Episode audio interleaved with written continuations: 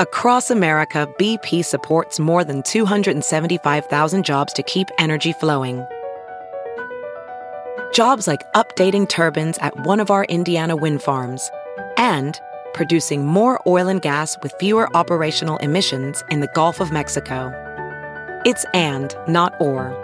See what doing both means for energy nationwide at bp.com slash investing in America.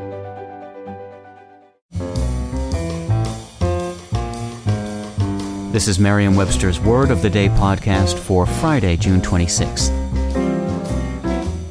Brought to you by the new Merriam-Webster's Advanced Learners English Dictionary, designed for students and teachers of English as a second language. Learn more at learnersdictionary.com. The word of the day for June 26th is crescent, spelled C R E S C E N T. Crescent is an adjective that means marked by an increase, increasing.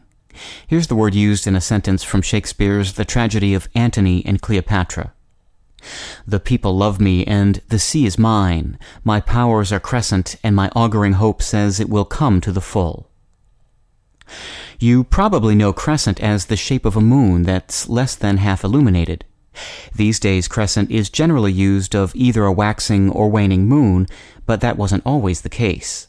Originally, it referred only to the increasing illumination phase that immediately follows the new moon. That original meaning nicely reflects the meaning of the word's Latin ancestor, crescere, which means to grow. The meaning of crescere also shines through when we use crescent as an adjective meaning increasing or growing.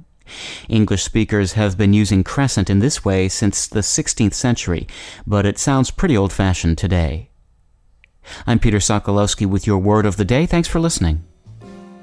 Visit the all new learnersdictionary.com, the ultimate online home for teachers and learners of English. A free online dictionary, audio pronunciations, custom study lists, and interactive exercises are available now at learnersdictionary.com.